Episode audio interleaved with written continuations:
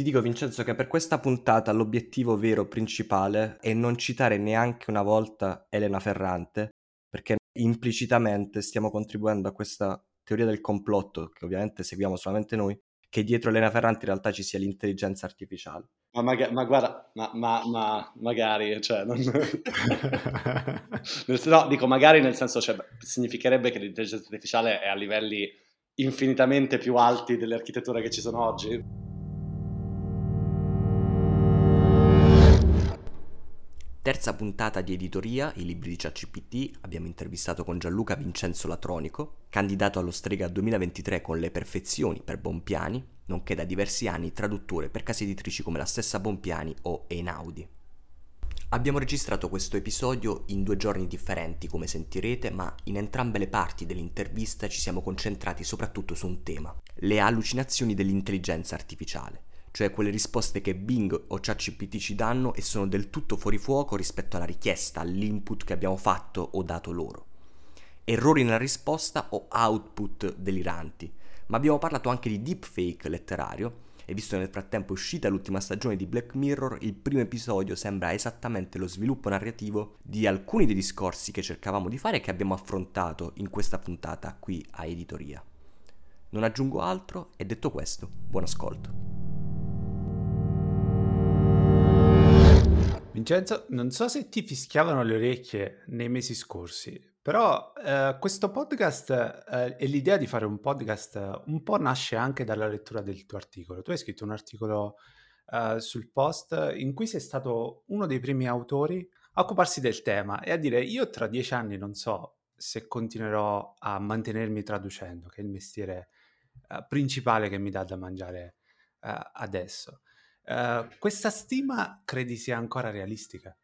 Ma allora, uh, innanzitutto ci terrei a fare una premessa. Il poco di um, esperienza e comprensione di questi sistemi che posso avere lo devo unicamente al fatto che la mia compagna è una matematica che si occupa esattamente di questo per lavoro. Diciamo che mi ha aiutato a capirne un po'. Detto questo, io penso che la traduzione letteraria a vari livelli, che sia di romanzi divertenti, di intrattenimento rapidi, che sia di grande letteratura, è necessariamente un campo in cui il valore dell'intervento umano Uh, che sia post-editing o che sia effettivamente rifarlo da zero perché è più semplice, ha più peso che nella traduzione, che ne so, dei manuali di istruzioni. Quindi a qualche mese di distanza dall'articolo in cui dicevi eh, per adesso siamo salvati dagli errori, uh, a, continui a mantenere più o meno la stessa prospettiva. Pensi che il valore aggiunto che una macchina può dare a una traduzione sia ancora limitato rispetto a quello che può dare un umano oggi? No, beh, quello, no, quello che penso è per come sono strutturati questi sistemi non sarà mai possibile avere la certezza che non ci siano allucinazioni e che sia tutto preciso.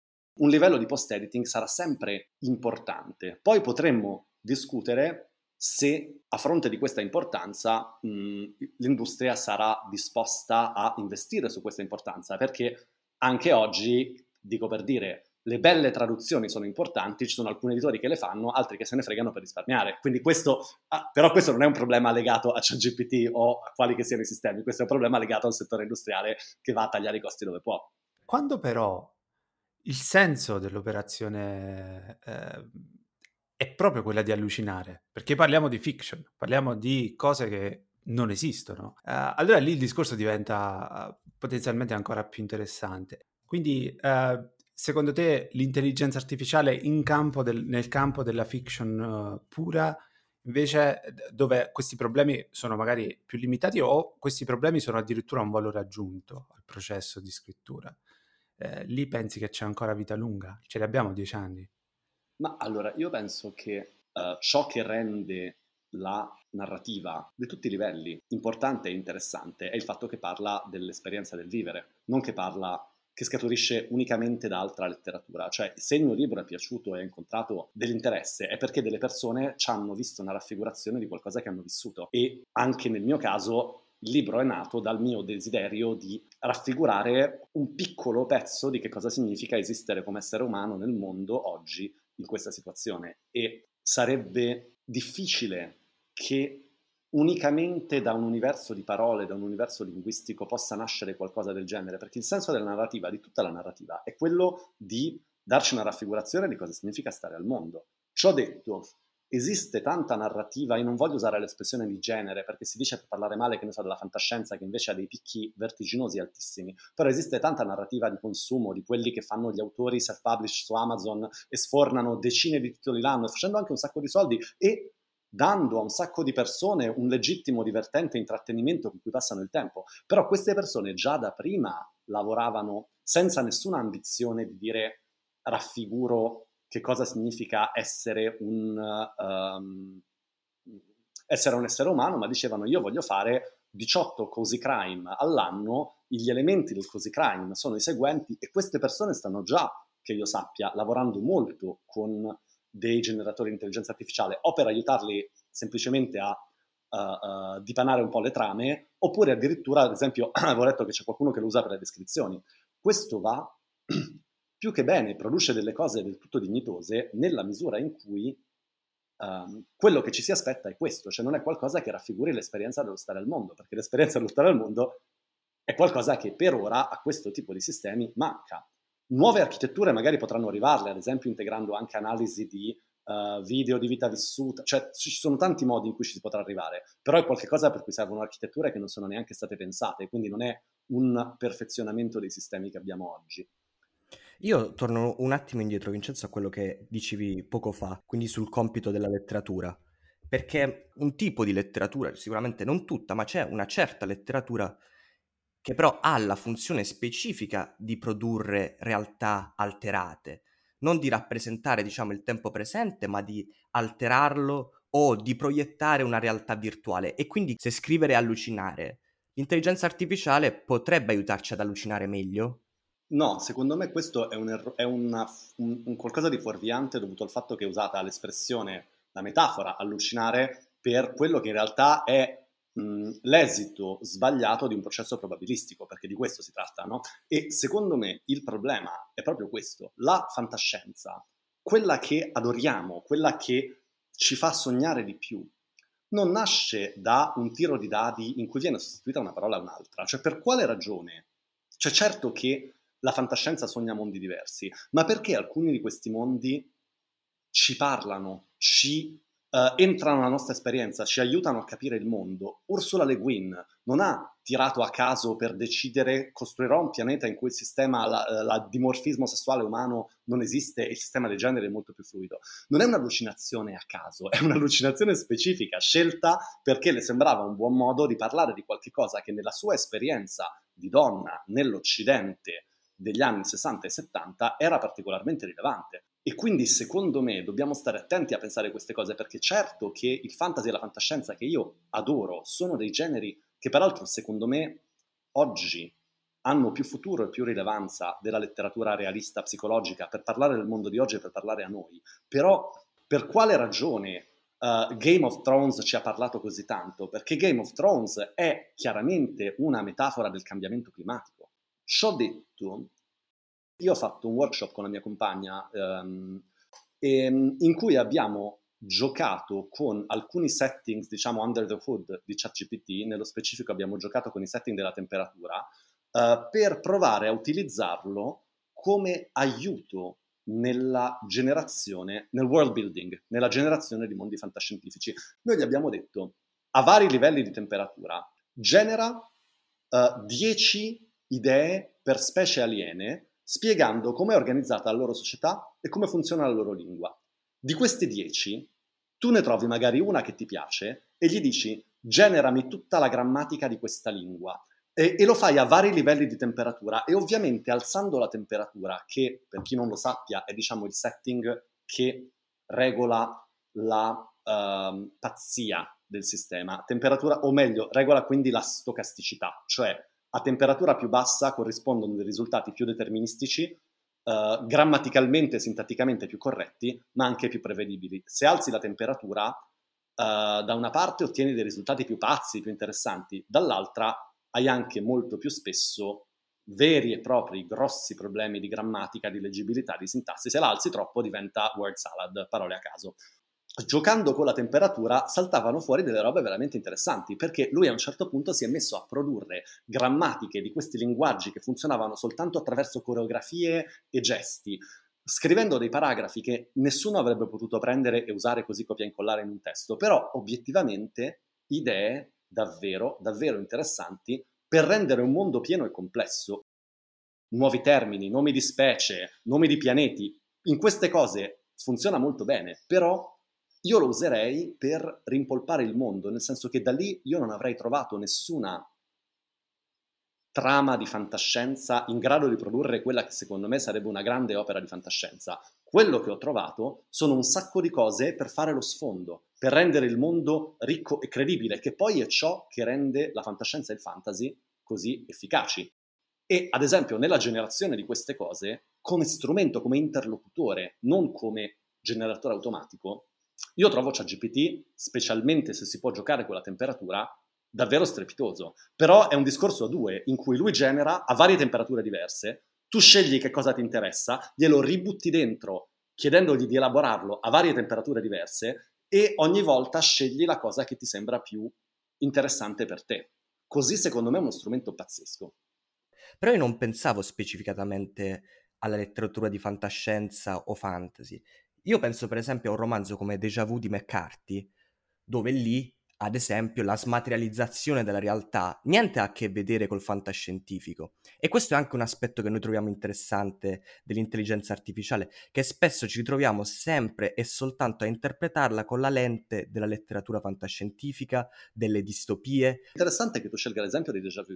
Cioè, Déjà Vu è un libro che parla del trauma, è la storia di una persona traumatizzata che cerca di superare questa cosa e, ed è un libro di cui io fra l'altro parlo spessissimo perché secondo me è davvero una raffigurazione potentissima e incredibile del trauma. E uno potrebbe dire, immaginando un momento in cui un'architettura tipo ChatGPT sia perfezionata ancora ulteriormente, che magari a qualcuno viene l'idea di scrivere una storia sul trauma che è basata su una persona che cerca di ricreare costantemente l'unica situazione che si ricorda dopo che un oggetto dallo spazio gli è caduto in testa e lui ha avuto un grande rimborso e poi lo mette come prompt e magari ChatGPT gli sputa fuori il libro, però questa idea non nasce da una ricombinazione di parole, nasce da qualcuno che si è fermato a riflettere sulla propria vita e ha detto questo è un modo di raffigurare la mia vita. Anche perché, per quale ragione la letteratura ha senso? Perché ci restano alcuni libri? A me, ad esempio, leggere La mano sinistra del buio di Ursula Le Guin mi ha cambiato e si dice sono libri che ti cambiano. Dopo aver letto questa cosa, il mio uh, sguardo sul mondo è cambiato. Beh, questo deriva dal fatto che dentro a questo libro c'è uno sguardo sul mondo.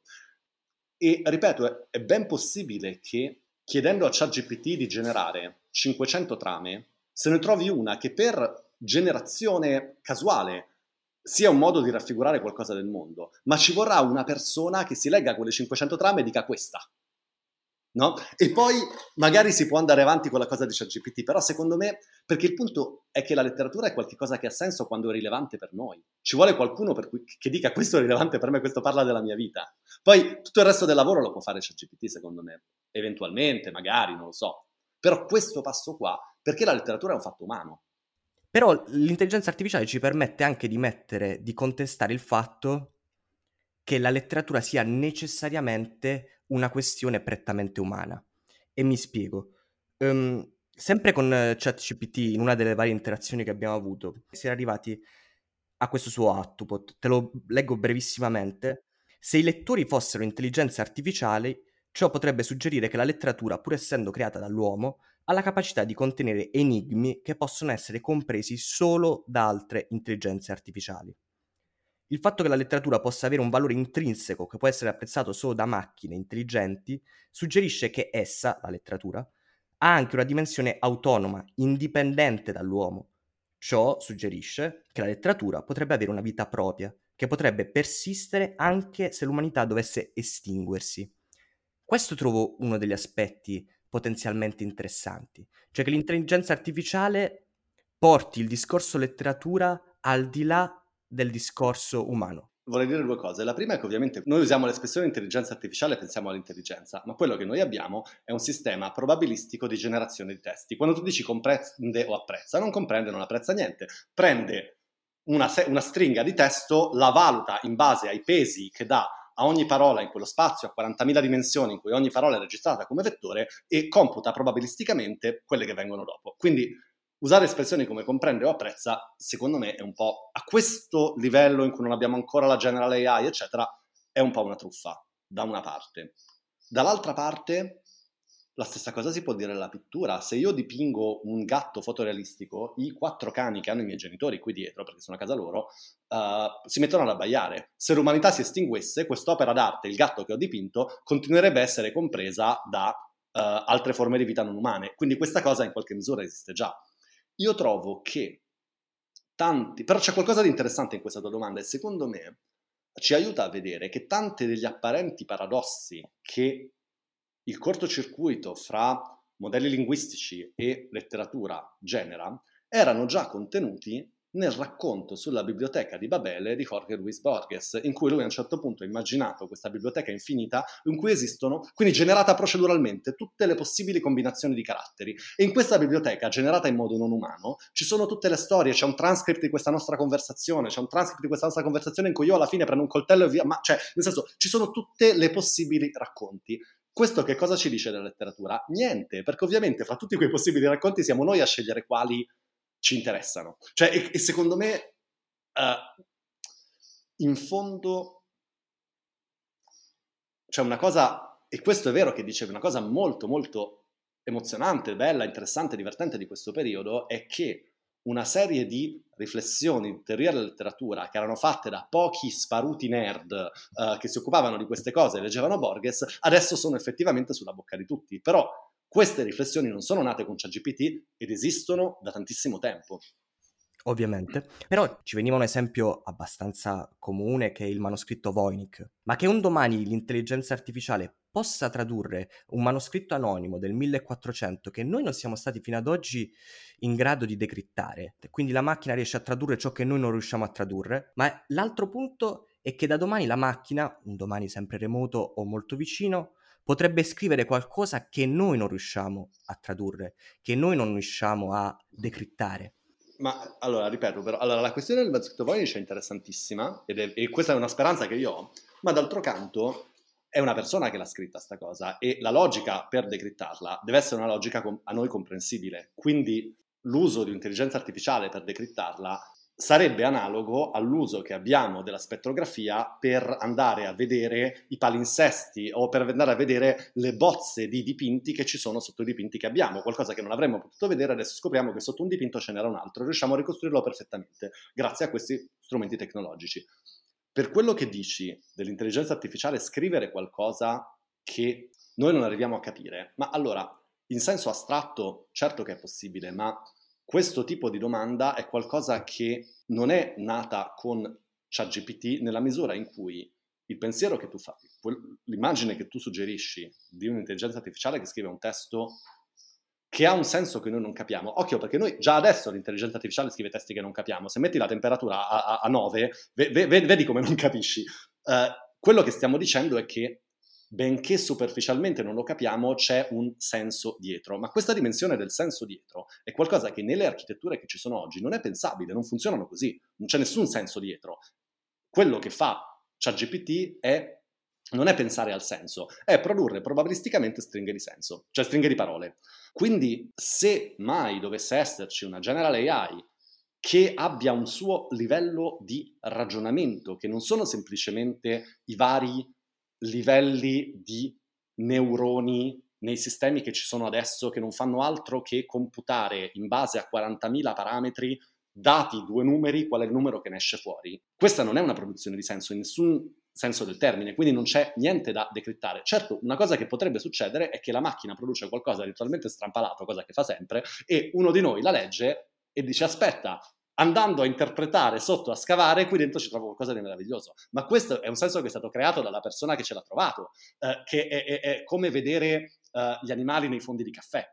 Nessuno dice, ah beh, il caffè ha creato un senso, cioè il caffè si è depositato, no? E il processo per cui il caffè si deposita è Beh, oddio, peraltro mh, si tratta di turbulenze, quindi è anche un processo non lineare che non riusciamo a ricostruire. Quindi il processo per cui i, i fondi di caffè si depositano sulla tazza è un processo non lineare che non siamo in grado di prevedere anticipatamente, esattamente come in larga misura il funzionamento dei modelli linguistici di oggi è non lineare, non riusciamo a prevederlo esattamente, quindi dato questo risultato non prevedibile possiamo cercarci un senso, però si tratta dello stesso tipo di processo.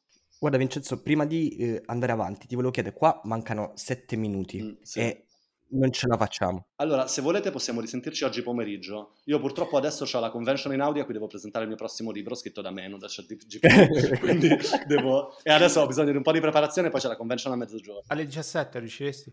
Alle 17 va bene. Perfetto.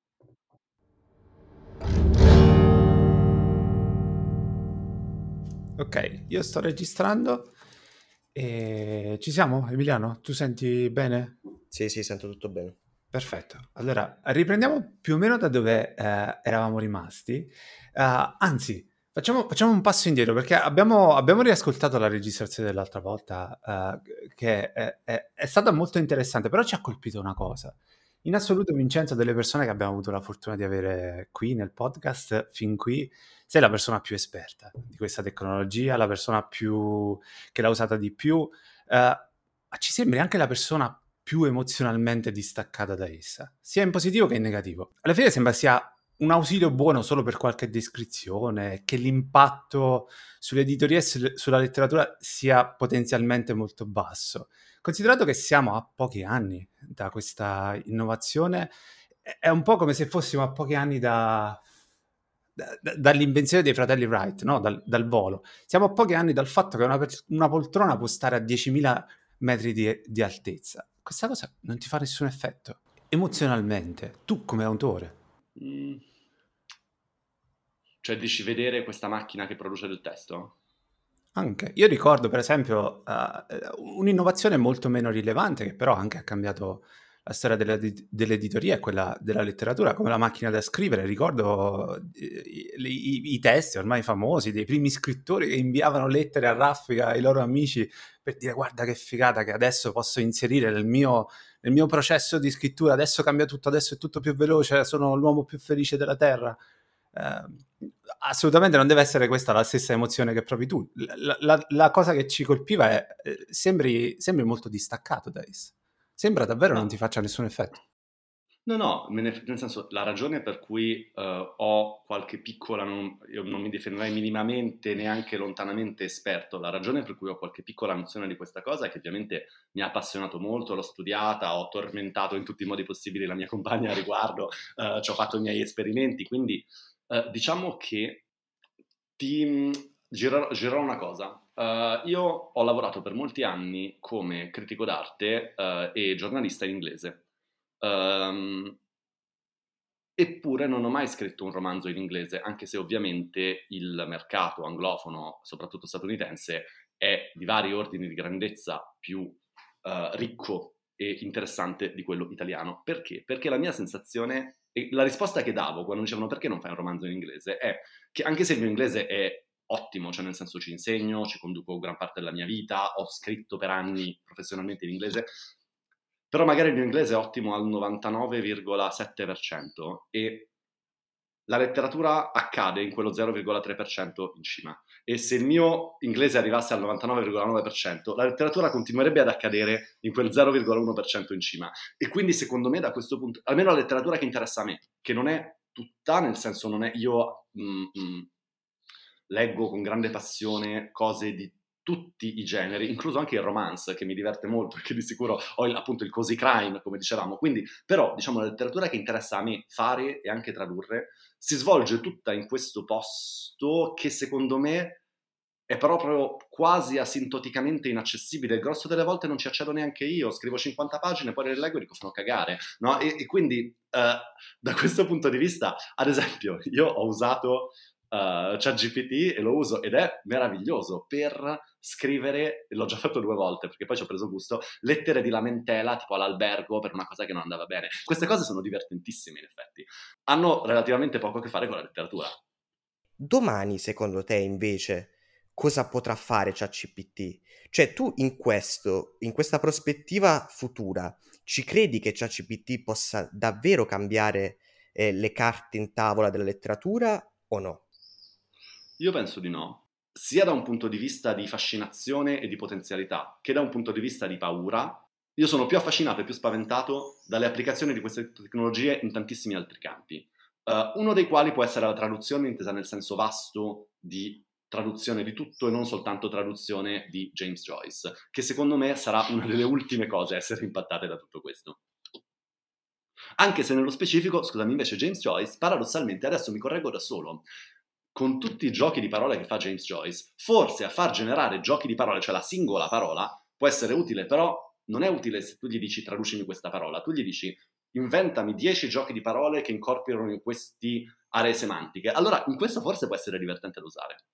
Però adesso i, i libri n- non è tanto una questione di la macchina ci sostituirà tutti, ma è questo il momento forse di chiederci come possiamo integrare la macchina nei nostri processi di pensiero eh, di un libro, perché se no è, è, è un po' come torno sempre alla cara metafora dell'aereo, è un po' come adesso abbiamo l'aereo a disposizione, invece di dirci come possiamo avvicinare Parigi e New York, usiamolo, per adesso le, le, siamo limitati, usiamolo per vari brindisi.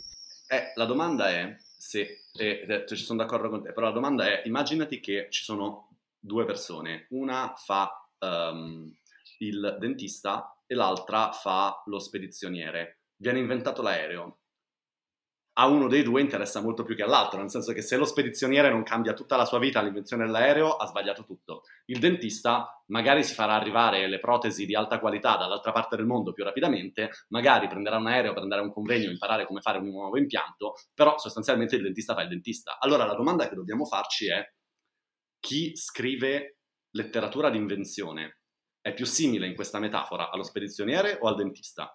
Io dico al dentista.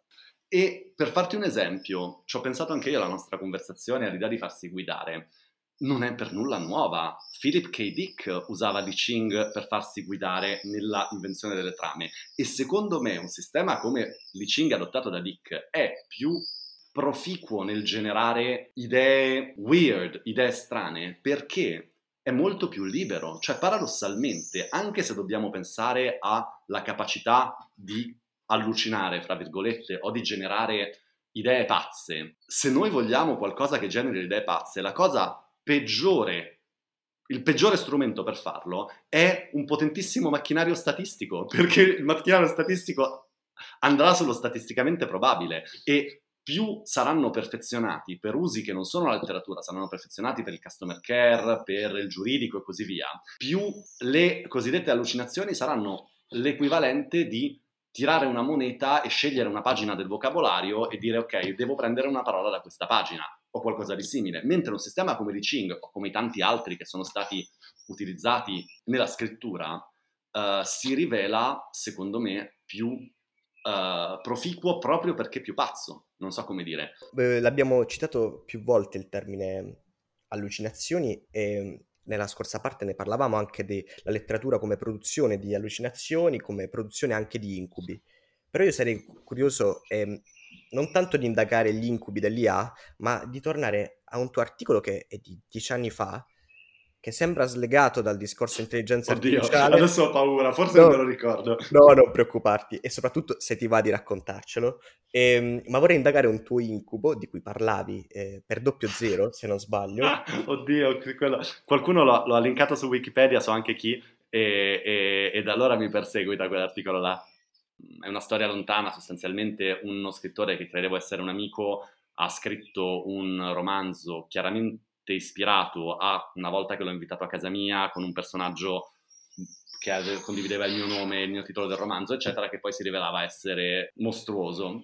Te lo citavo perché uno degli aspetti interessanti, e, e io lo leggo in qualche modo al deepfake, però ci sarebbe da fare molte distinzioni, ci porterebbe molto lontano.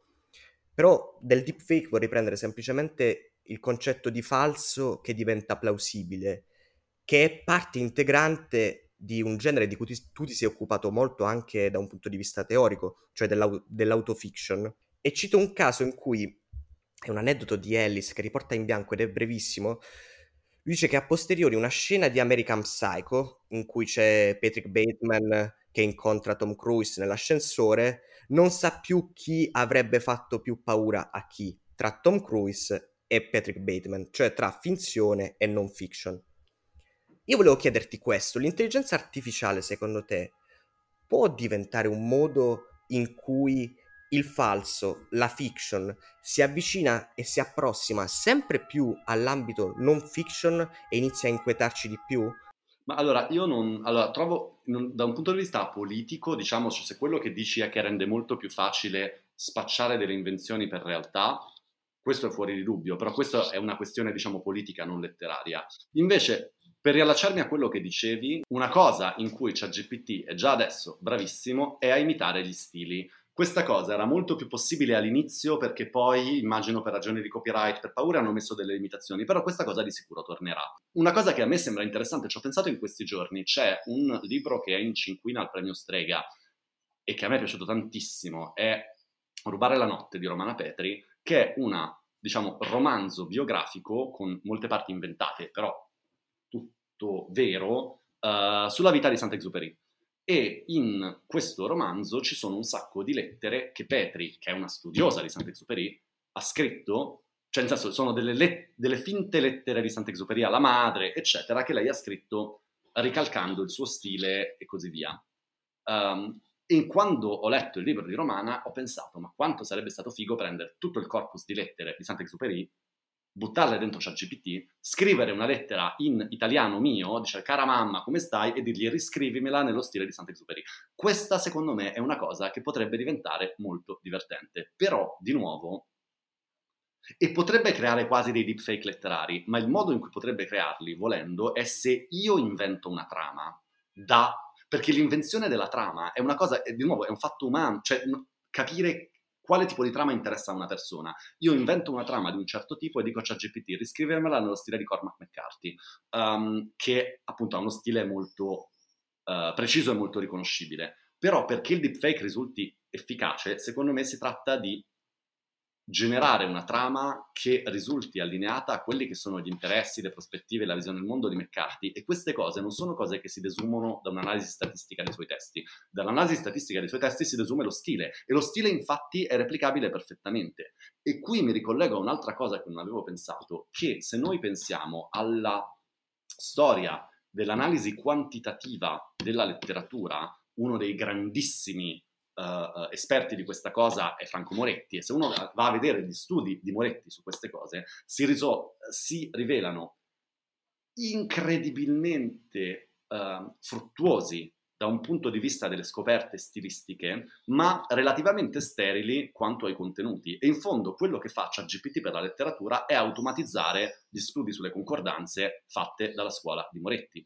Um, e quindi, ad esempio, può essere utilissimo. Adesso a me sta, viene da pensare, cazzo, cioè, potrebbe essere bello scrivere un romanzo. In fondo, che cos'è la endless conversation, quella cosa che fanno fra Chomsky e... Nel senso, è una roba del genere. Allora dico, potrebbe essere bellissimo immaginare una corrispondenza fra due figure storiche e farla scrivere poi in uno stile effettivamente corrispondente al loro stile. Di sicuro, di sicuro ChatGPT sarebbe più bravo di una scrittrice o uno scrittore umani a ricalcare lo stile, ne creerebbe una uh, versione molto più realistica, però eh, sono fermamente convinto, per ragioni che abbiamo già detto, che perché questo sia un progetto interessante, deve esserci una persona che gli dice cosa dire. La, il deepfake stilistico non c'è nessun dubbio che già per come è oggi ChatGPT sia più bravo se questi modelli statistici sono capaci di assimilare lo stile da una certa quantità di testi, eh, nella, nella, prima parte parlavamo per esempio di trauma. Se io gli do in pasto, se io gli dessi in pasto 10.000 traumi diversi, estratti da altrettanti libri, e gli chiedessi di generare un altro trauma, secondo te quel trauma, per il semplice fatto di non essere stato generato da un, un umano, non, non sarebbe generabile, non sarebbe plausibile, non sarebbe letterariamente consistente. Consistente. Ti uh, giro la cosa. Nei primi uh, studi di computer vision che sono stati fatti, adesso non mi ricordo qual è il paper, ma se volete me lo faccio linkare dalla mia fidanzata, è successa questa cosa molto interessante, cioè un... Uh, Uh, una rete neurale è stata addestrata a riconoscere oggetti e figure nel, in un vastissimo corpus di immagini etichettato e aveva una precisione del, che ne so, 85% sulle televisioni, 82% sugli hamburger e 99,5% sui cavalli. E, e, e tutti quanti si chiedevano com'è possibile che sia così bravo a riconoscere i cavalli. Quello che si è scoperto dopo è che in questo corpus tutte le foto di cavalli erano fatte da un fotografo specifico che aveva un graffio sulla lente e quindi quello che già GPT ha imparato è a riconoscere il graffio sulla lente. Ora tu puoi dare a ChatGPT 10.000 traumi, ma tu sai che sono traumi, lui no. Per lui sono combinazioni di parole, e cioè che cosa vai a... Il punto è sempre qui, è che ciò che l'analisi statistica non riesce a cogliere, e questo l'hanno dimostrato, è l'idea di salienza, cioè qual è la cosa saliente in tutti questi testi? Per te è un trauma, ma perché tu sai che cos'è un trauma, riesci a immaginartelo? Spero di no, ma magari l'ho vissuto, magari non ho vissuto delle persone a te care. Questa è una cosa che non, non è una qualità emergente della distribuzione statistica delle parole. In qualche modo lo deve per forza essere, se no ci sarebbe una metafisica, una metafisica testuale. Quindi se noi siamo capaci di di, di, estrapolarlo dalle parole, da qualche parte nelle parole. No, no, no, noi lo, no, noi non lo estra- attenzione, non è una proprietà emergente di una combinazione di caratteri su un foglio di carta, una combinazione di tratti neri sul bianco, è una proprietà emergente del significato che le certo. parole certo. hanno e il significato è qualcosa che ti deriva dall'esperienza vissuta. La dimensione del significato in ChatGPT è completamente assente. ChatGPT analizza una enorme sequenza di tratti neri sul bianco ed è in grado di generare altre sequenze plausibili che rispettino le stesse constraint statistiche. Ma Uh, se, se, così fosse, scusami se ti interrompo Vincenzo, però uh, non, sarebbe bra- non, sarebbero così bravi questi modelli a fare metafore, per esempio. Co- cosa che sorprendentemente, persino per gli autori stessi del, del, delle ricerche, degli studi, dei paper, si, si dimostrano, non sarebbero capaci di fare analogie che sono mm. notoriamente una cosa molto umana e molto difficile, assolutamente, non riusciamo nemmeno a spiegarci tanto bene che cos'è un'analogia, eppure la fanno. Ma e allora, questa... innanzitutto io ridimensionerei questa cosa perché, mh, soprattutto nel discorso delle metafore e delle analogie, A, eh, sono mh, degli strumenti che sono formati su un corpus talmente vasto e talmente impenetrabile che tu non hai modo di vedere se quell'analogia non l'hanno inventata ma gli è semplicemente saltata fuori da un qualche testo che hanno assorbito. Punto primo. Punto secondo, se tu gli chiedi di fare tante metafore, quello che succede è che ne trovi di sicuro alcune che sono pazzissime, meravigliose, ma tu riconosci che quella è meravigliosa fra le altre nove che non lo sono. E, e ripeto, di nuovo la cosa dei traumi, se tu gli metti 10.000 testi di traumi, anche ammettendo che il sistema sia in grado di riconoscere ciò che i testi hanno in comune e che non trovi il graffio della lente, e questo non c'è modo di saperlo, ma anche in quel caso poi genererà casualmente alcune cose, come potremmo generarle noi tirando un, una moneta ogni volta e fare una parola dopo l'altra, e, o come potrebbe generarle la biblioteca di Babele. La biblioteca di Babele non sa che cos'è un trauma, però, però il trauma nuovo di sicuro lì dentro c'è però saremo noi a riconoscerlo in quanto tale perché noi ci proietteremo la nostra esperienza. E secondo me, in fondo, uh, e questa ve la posso dare come soundbite se lo volete il finale, però perché, cioè, secondo me, in fondo, tutta la discussione sulla letteratura fatta dal, generata da mh, mm, modelli linguistici si riduce da una parte alla questione della biblioteca di Babele, e dall'altra al dibattito teorico sulla morte dell'autore. Dibattito che a me mi ha affascinato tantissimo. E cosa è successo al teorico che ha inventato la nozione di morte dell'autore? È morto. Gli autori sono ancora vivi. Concludiamo così. Candideresti allo strega un romanzo scritto con l'intelligenza artificiale?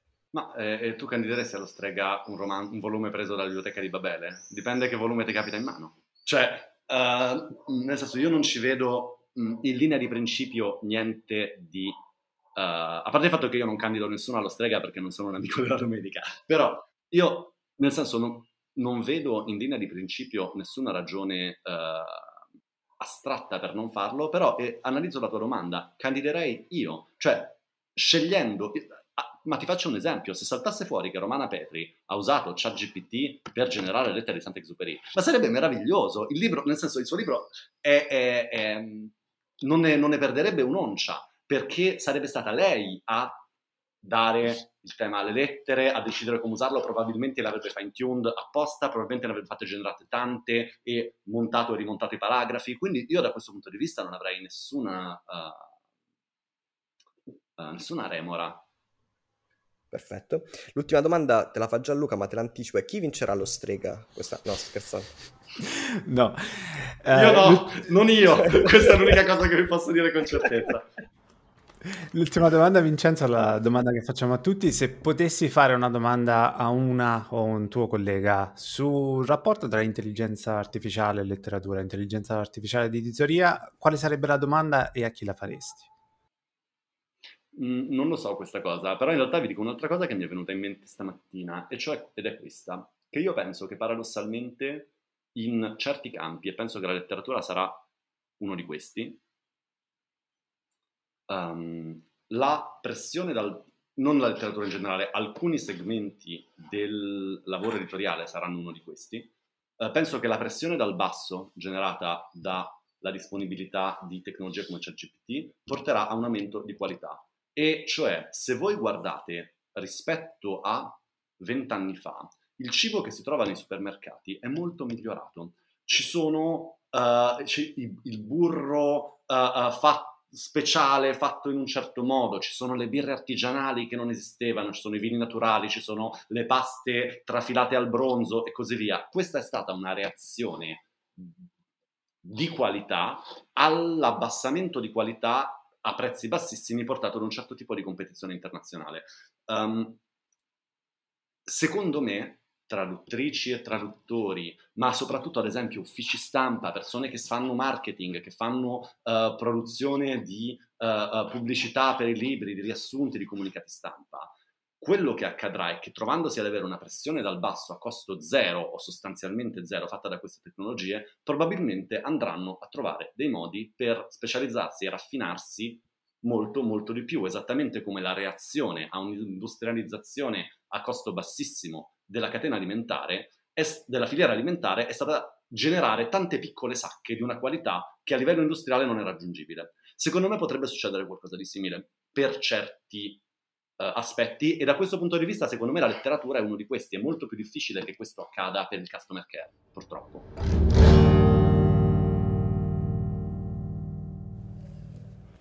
Ciao Emiliano, uh, ti mando un vocale perché mi è venuta in mente una cosa che non è emersa durante la chiacchierata, ma mi piacerebbe che ci fosse. Se la qualità audio non è abbastanza alta, uh, magari potete dirla voi dire che vi ho mandato un vocale. E cioè, la nozione di allucinazione è sbagliata perché siamo noi a vederci un'allucinazione. Uh, dal punto di vista della macchina, è un buon funzionamento come tutti gli altri, è un esito di un processo stocastico che uh, è tanto valido quanto lo è quello che ci sembra perfetto. Uh, siamo noi che in una delle cose vediamo un'allucinazione, nell'altra vediamo un buon esito, ma non lo facciamo a partire dalla nostra esperienza dei testi, lo facciamo a partire dalla nostra esperienza del significato dei testi, di ciò che i testi fanno, rappresentano, significano nel mondo. Uh, e quindi è per questo che secondo me parlare di allucinazioni è fuorviante, perché le allucinazioni in linea di principio sono degli esiti validi come tutti gli altri. Già il fatto che noi facciamo una differenza qualitativa fra questi esiti implica qualcosa che la macchina non può riconoscere.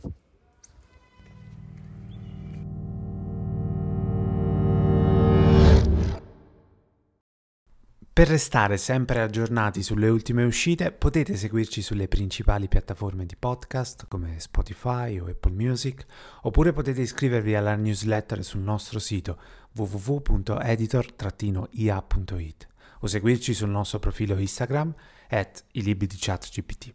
Se vi interessa partecipare alla puntata con una domanda, una risposta, un dubbio, una paura, una speranza, potete scrivere all'indirizzo di posta elettronica editor.ia.it gmail.com.